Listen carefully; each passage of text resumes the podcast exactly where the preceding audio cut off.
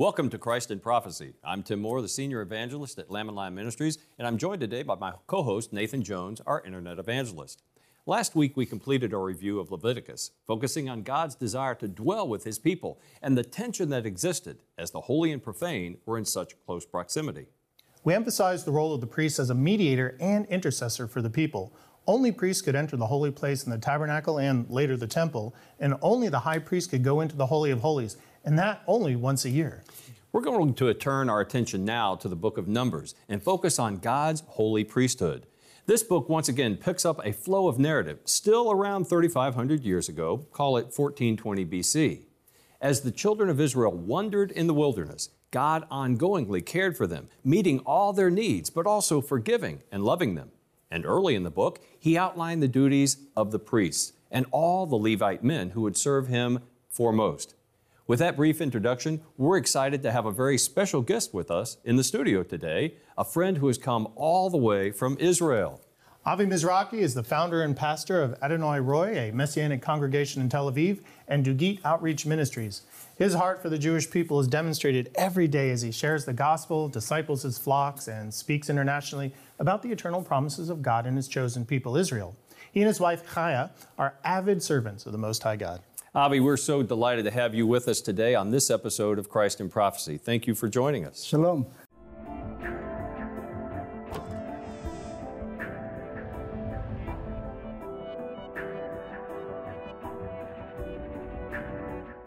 Well, Nahum Sokolov, in his uh, Hebrew translation of Theodore Herzl's book, Altneuland, uh, German means it's the old new land. What did he mean by that, the old new land? Well, because, you know, until 1948, it was like the land of Palestine, and it was basically desolate for almost 1900 years after the destruction of the temple, and nobody were interested. And in fact, just, uh, just to throw this out, uh, it was the Romans, after they destroyed the temple, the city of Jerusalem, they changed the name of land of Israel to Palestina. So it was known as Palestine, a deserted land. Nobody wanted to go there. After the Philistines, right? yeah. Okay. And uh, it's interesting that uh, when they came to form this new city, the first city built by Jews that will speak Hebrew, they said we need a new name. So they called it Tel Aviv to remember the old, but now we're doing something new. And is the Hill of the Spring, is there a spring in Tel Aviv that, that's named after? Uh, not necessarily, but spring for us, it rings about springtime also. Oh, something okay. new, fresh, something new. after the winter has finished and now when springtime and everything is green. Well, speaking of names, I was interested when I was looking up some information on you. There's another Avi Mizrachi in Israel who's a famous general in the IDF, yeah. and yet your name, Avi, comes from Avraham. So Abraham yeah. in, English. And yet you were also telling me something beautiful about the book we know of as Numbers. In Hebrew, it has a different name. Yes. In Hebrew, the name is Bamidbar, which means in the desert. Huh. And, and it's, it's beautiful because in the word Bamidbar, we have the word Davar, which is the word of God. In other words, God is taking us to the desert to speak to us. So the people, the Israelites, they entered the wilderness, the desert, in Exodus chapter 19. Then they leave the Sinai desert in Numbers chapter 10. Beautiful. Well, as we look at what we call the book of Numbers, or as you talk about in the wilderness, uh, the obvious title, at least in English, reflects the fact that God called the people to have a census, to count the number of men. And at one point, he said, count the number of firstborn as opposed to the number of the tribe of Levi. And these, these men from the tribe of Levi were called to a very special role. And so, in addition to the historical narrative of this particular book, there's also an emphasis on the priesthood and on that special calling. So, from a Jewish perspective, Avi, what was the role of the priest and who could aspire to actually serve in that special role? Okay, well, the priesthood, in Hebrew, priest is Kohen. a priest. So he was serving unto the Lord, bringing the, the sacrifices unto the Lord. And it was like the mediator between God and the people. And then you have also the Levites from the tribe of Levi. And they were serving the priesthood, helping, but also they were in charge of the worship with the instruments. So it's very interesting when you study it to see how God has orchestrated all this together. Well, I'll also observe this. At times, the, the priest and the Levites were very zealous in defending the honor of the Lord and in excising sin from the people. Other times, they were not very zealous about defending the honor of the Lord. But as the people of Israel began to do what uh, is described as playing the harlot, uh, by marrying their sons with the daughters of Moab and beginning to worship those false gods, Aaron's grandson, so a priest himself, uh, Phineas, ruthlessly slayed both the Israelites and the Midianite women who had defiled the nation. And in doing so, he ended a plague that had come upon them in God's anger. That's in Numbers uh, chapter 25. And yet, at other times, the, the very sons of Levi were instigators of rebellion and wrongdoing, as when uh, Korah rose up against Moses and tried to lead a rebellion against God's chosen leader. And in that instance, God brought down judgment, and the, the earth itself swallowed up Korah and some of the others who had rebelled. Well, I tell you what, being a priest, even then, was a heavy burden. Yeah, and uh, it's, it's in chapter 16 about the whole story of Korah, and, and it says there that he also took with him 250 leaders challenging Moses and Aaron. And when you think about it, I mean, there definitely was like a coup, you know, against the leadership, the anointed one that God has anointed. And then God brought his judgment. Mm. And all of them went under. They did, yes. Numbers 22 is a nice little, I feel like it's an oasis in the middle of the desert of endless counting in numbers because it's a story of Balaam and his talking donkey, which is all interesting. But besides that, is it, was it normal in the Bible for foreign entities or foreign nations to call prophets to come and bring curses against Israel? Well, um, in modern day today, we are used to that because when Israel declared independence, 14 of May 1948, all our neighbors didn't say "Ahlan Usahlan, welcome." Just the opposite. They declared war and they cursed us. Yes. And they said, "We'll kill you and throw you to the sea." So nothing has changed since then. We're still living in Bible times. yeah. Um, but you know, uh, I would like to add uh, with this issue of Balaam in chapter 24, uh, it's the uh, four times, by the way, four times they asked Balaam to curse. Mm-hmm. Uh, um, Balak asked Balaam to curse Israel four times. Mm-hmm. And in chapter 24, verse 17, it's towards the end of the time that he's uh, blessing Israel. And then he goes, I see him, but not now. I behold him, but not near. A star shall come out of Jacob, a scepter shall rise out of Israel which wow. I found it interesting because now we're talking about not just blessing Israel, but he's talking prophecy to the future, talking about King David, that he will reign over Israel, but not only King David, because that scepter is going to go to the son of King David, which is the Messiah. Wow. Right All the way here. back in Numbers. I hadn't even thought about that. That's a beautiful insight, Avi.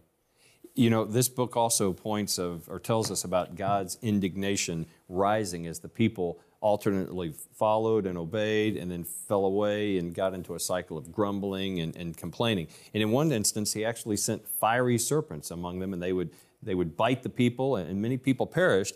And then he told Moses to craft a bronze serpent and lift it on a pole. It seems kind of an odd uh, practice, but anyone who looked at that bronze serpent, who trusted in God's provision, would be healed and would be protected from the fiery serpents. And, and not only is that bronze serpent on a pole become a symbol of modern medicine, that's what you see if you go to a doctor's office on their emblem, but Jesus cited that very incident as pointing to the Son of Man, who would be lifted up, who would be raised up, and all who look to him and put their trust in him would be saved. And so he said, as Moses lifted up the servant in the wilderness, even so must the Son of Man be lifted up, so that whoever believe in him will have eternal life. Amen. Amen. And it's amazing because also there's another scripture where it takes a, a, a person uh, that is hung on a tree is cursed.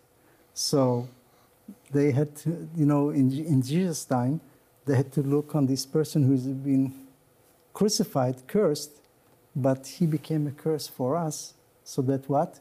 We may live.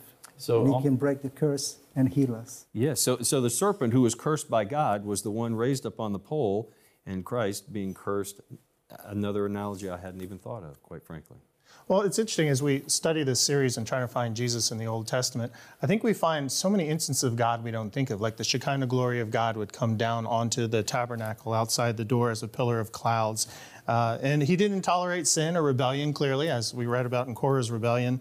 And he rebuked, but he pardoned, right? And he wasn't just a judge, but he also was very gracious and merciful. So in Numbers, uh, let's look at it as the way it points to our high priest. Does Numbers, do you believe, as a book, point to Jesus Christ being our high priest and mediator for, between Christians and himself?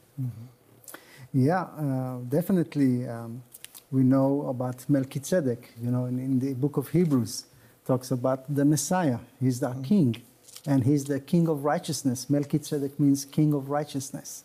So uh, it's very clear that he's pointing out to the Messiah, our high priest, Our high king, priest. Messiah. So that's what Jesus, you've got all three, you got king, priest, and prophet all wrapped up in one, right? Yes. Wow.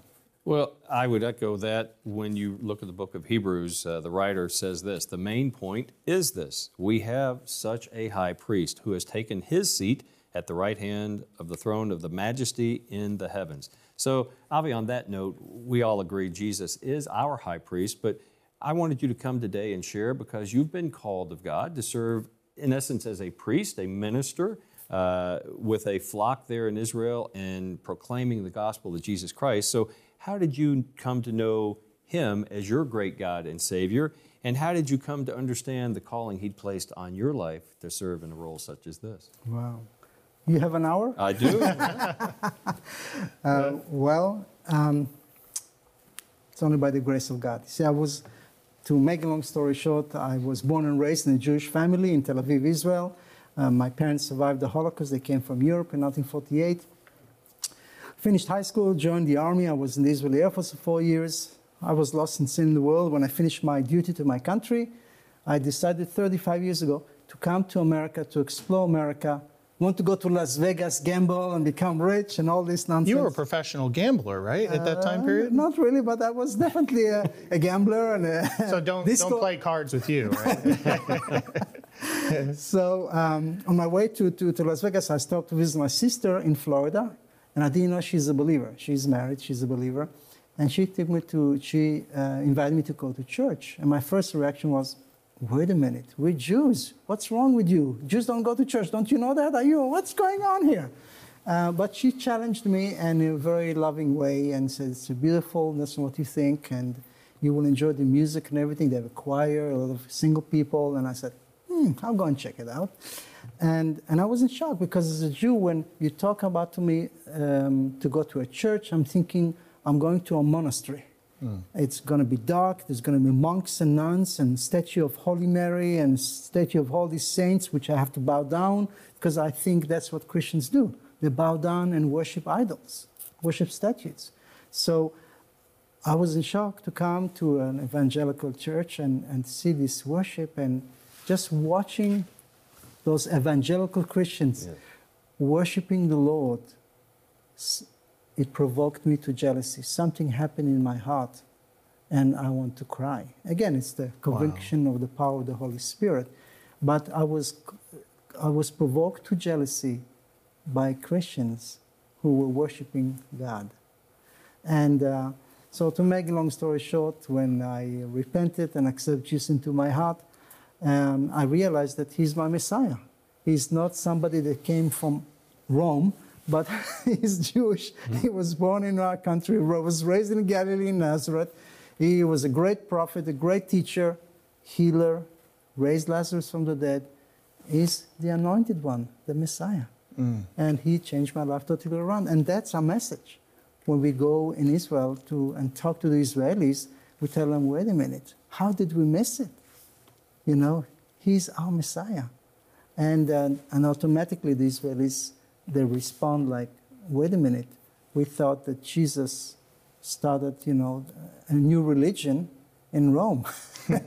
and uh, so uh, that's why it's so important for us to uh, explain and share the, the Jewishness of the Messiah that he's one of us. Beautiful. When I lived in Philadelphia, it seemed like every third person was either Catholic, speaking of Rome, or Jewish or Protestant. So I had a lot of Jewish friends. But uh, we're talking about numbers here, and I always found it interesting. There's about, what, 14 million Jews in the world, and now half of them live in Israel, right? I think the other half Yeah. live in Philadelphia.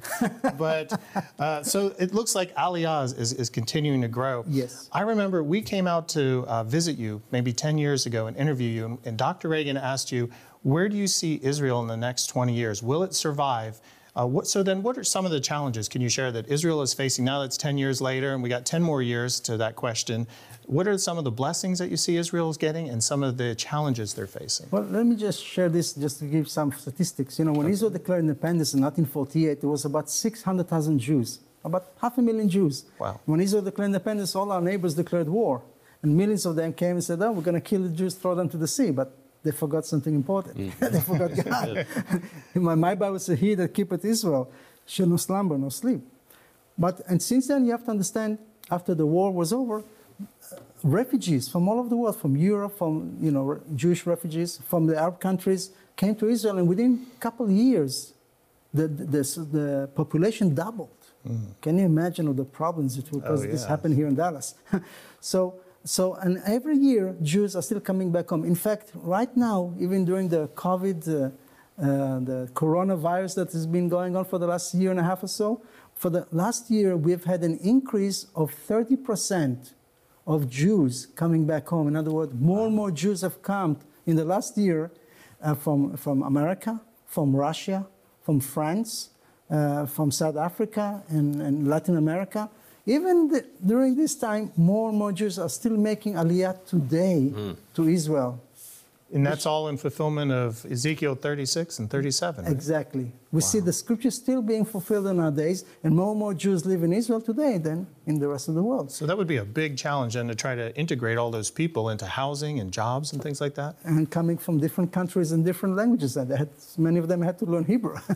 Well, we know that today Jews want to stream to Israel. Many of them are being uh, motivated, and some of them keep, can't even explain why. But there's an episode in Numbers that jumps out where they were reluctant to go in the land. God, of course, instructed Moses to send 12 spies to check out the land to kind of preview where they were going. And so the people would be ready to move forward and seize their promise. But they were discouraged when 10 of the spies said, Oh, we can't possibly conquer the land. The people are too big there. It's too difficult. And so they rebelled against the Lord. And for their faithlessness at that moment, God's anger was provoked. And He said, How long will this people spurn me? And how long will they not believe in me despite all the signs which I've performed in their midst? And eventually He pardoned their sin, but He sentenced them to wander 40 years through that wilderness you talked about.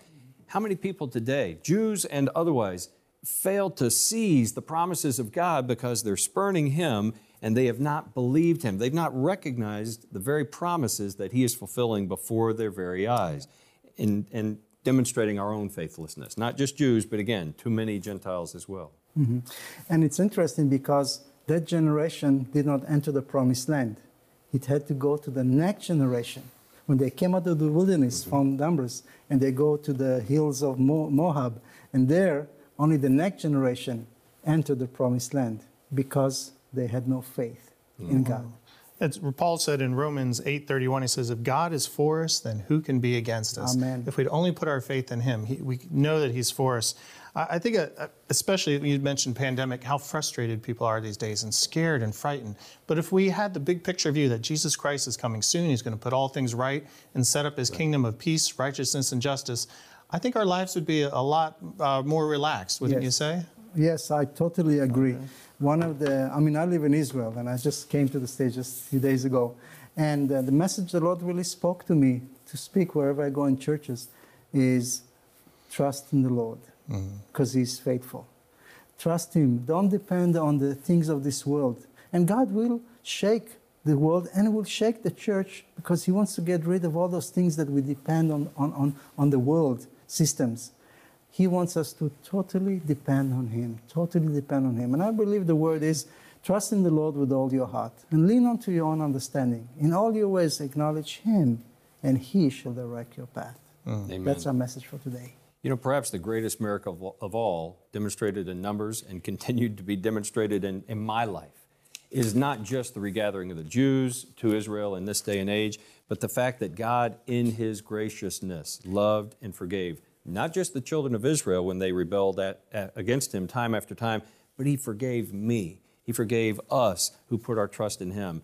And Paul cited in Romans chapter 3, verse 3, their faithlessness, talking about the Jewish people, did not nullify the faithfulness of God. And those reassuring words apply to all of us. God is always faithful. So, on that note, Avi, God directed Moses to provide Aaron and his sons with a very special blessing to pronounce over the sons of Israel.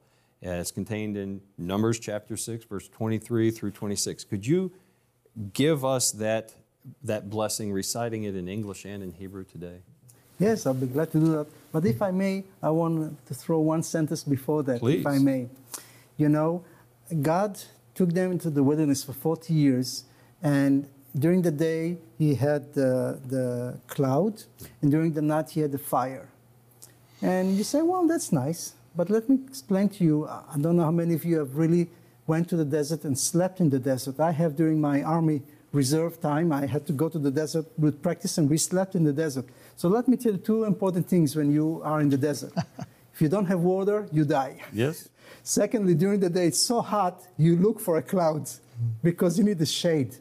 So God provided during the day a cloud to give them shade. I hadn't thought about it. And at night, it's freezing.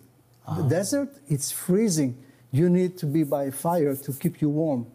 so what did they give them at night? Fire. In other words, God is the provider during the day and during the night, 24/7. Beautiful. That is beautiful.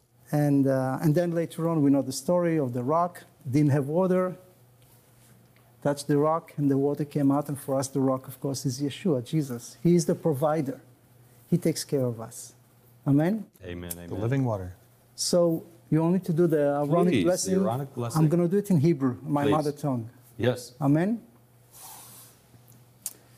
יברכך אדוני וישמרך, יאר אדוני פניו עליך ויחונקה, יישא אדוני פניו עליך, וישם לך שלום. השלום של שר שלום, ישוע המשיח. May the peace of the Prince of Peace be upon you and your family and your homes. In Jesus' name, Amen. Amen. Amen. Avi, thank you very much for being with us today. And Godspeed to My you pleasure. and your ministry. Shalom, my friend. Shalom. Thank you.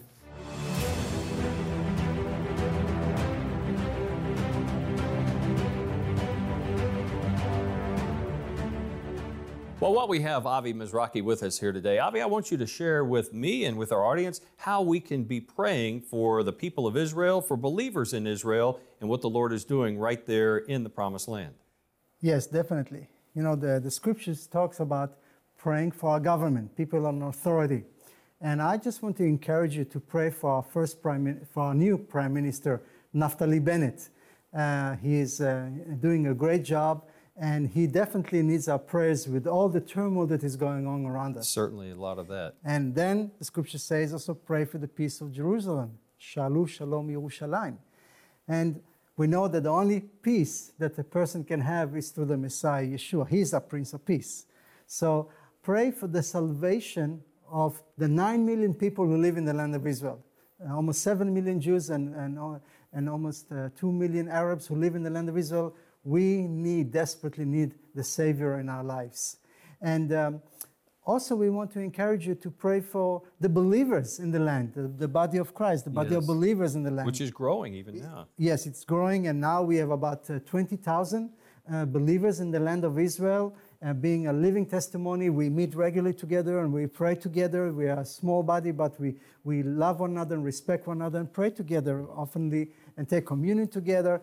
And so pray for the body of believers. We have a lot of challenges, and uh, it's not easy, but God is good. God is faithful. And I want to encourage you to connect with the local body, like you do. Connect with the local body and, and, and pray for us uh, that the kingdom of God will be expanded will expand in the land of Israel. Yes. And um, the third thing that I want to ask you to pray is the whole situation with Iran. We know that uh, our enemy, Iran, and the regime there, they, they said very, very openly that they want to destroy Israel from the map, wipe Israel from the map, and that they are uh, working very hard to become nuclear. And we know that eventually somebody has to stop them. Of course, we believe in God, and he that keepeth Israel shall not slumber nor sleep.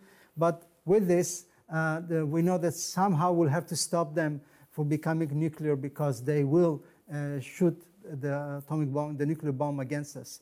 So the whole situation is not a simple situation. So we ask you to pray for us. Uh, pray for the country of Israel, for the people of Israel, for the salvation of Israel, and pray for our Prime Minister for such a time as this. Well, we will do that not only for those three requests, Avi, but I'll add one more. We will pray for you and for others like you who God has called to be intercessors, to be following in that line of the holy priesthood, to be serving the flock there in Israel. So for you, for the people at Dugit Outreach Ministry, for Adonai Roi, that you would be blessed and uh, the Lord would provide a great outpouring of blessing through you. And counting myself, I'm going to grab a hold of you like the other nine uh, Gentiles that will eventually and ask you to take me back with you to Israel. My brother, Godspeed to you as you serve the Lord mightily. Amen. Thank you. Amen, sir. Thank and you. Godspeed. Well, Tim, I love Avi's passion for the Lord and his dedication to sharing the gospel, both to Jews and Gentiles. So do I. And because Avi Mizrachi is such a great friend of this ministry, we want to offer a special DVD featuring him on the cover this week. For a donation of $10 or more, we'll send you a copy of Messianic Judaism. If you'd like to know more about the growing number of Jewish believers who are following Yeshua, Jesus, you'll want a copy of this DVD. You know, Nathan, the law regarding the Old Testament priests seems absolutely overwhelming. Well, it was. Uh, many of them failed, just like Nadab and Abihu. They could not faithfully maintain the precarious intersection of the holy and the profane. And by the time that Jesus arrived, most priests and Levites did not even have the spiritual discernment to recognize them. The tendency to become callous toward the things of God is evident in all of us. But all of us who are set apart to serve God have an important responsibility. Numbers describes how most of the Jews faltered in their covenant with God. Their faith wavered just as they were poised to seize the promised land. And for their faithlessness, they were condemned to wander the wilderness or desert for 40 years. Our key verse this week is Numbers 14:20. As he rebuked the rebellious children of Israel, God said, "As I live, all the earth will be filled with the glory of the Lord." He said that only Joshua and Caleb would live to enter the promised land. The point is that the unfaithfulness of man, whether Jews or Gentiles, does not negate the faithfulness of God. He is always faithful. And because no man could serve as priest and mediator forever, Jesus Christ is our great high priest and eternal mediator before the throne of God. He is a priest forever in the order of Melchizedek. We pray that this series focusing on Jesus in the Old Testament has been a great blessing to you so far. There's much more to come. Next week, we'll finish the Torah as we move into the book of Deuteronomy. Until then, I'm Tim Moore. And I'm Nathan Jones saying, Look up, be watchful, for our great high priest and mediator is drawing near.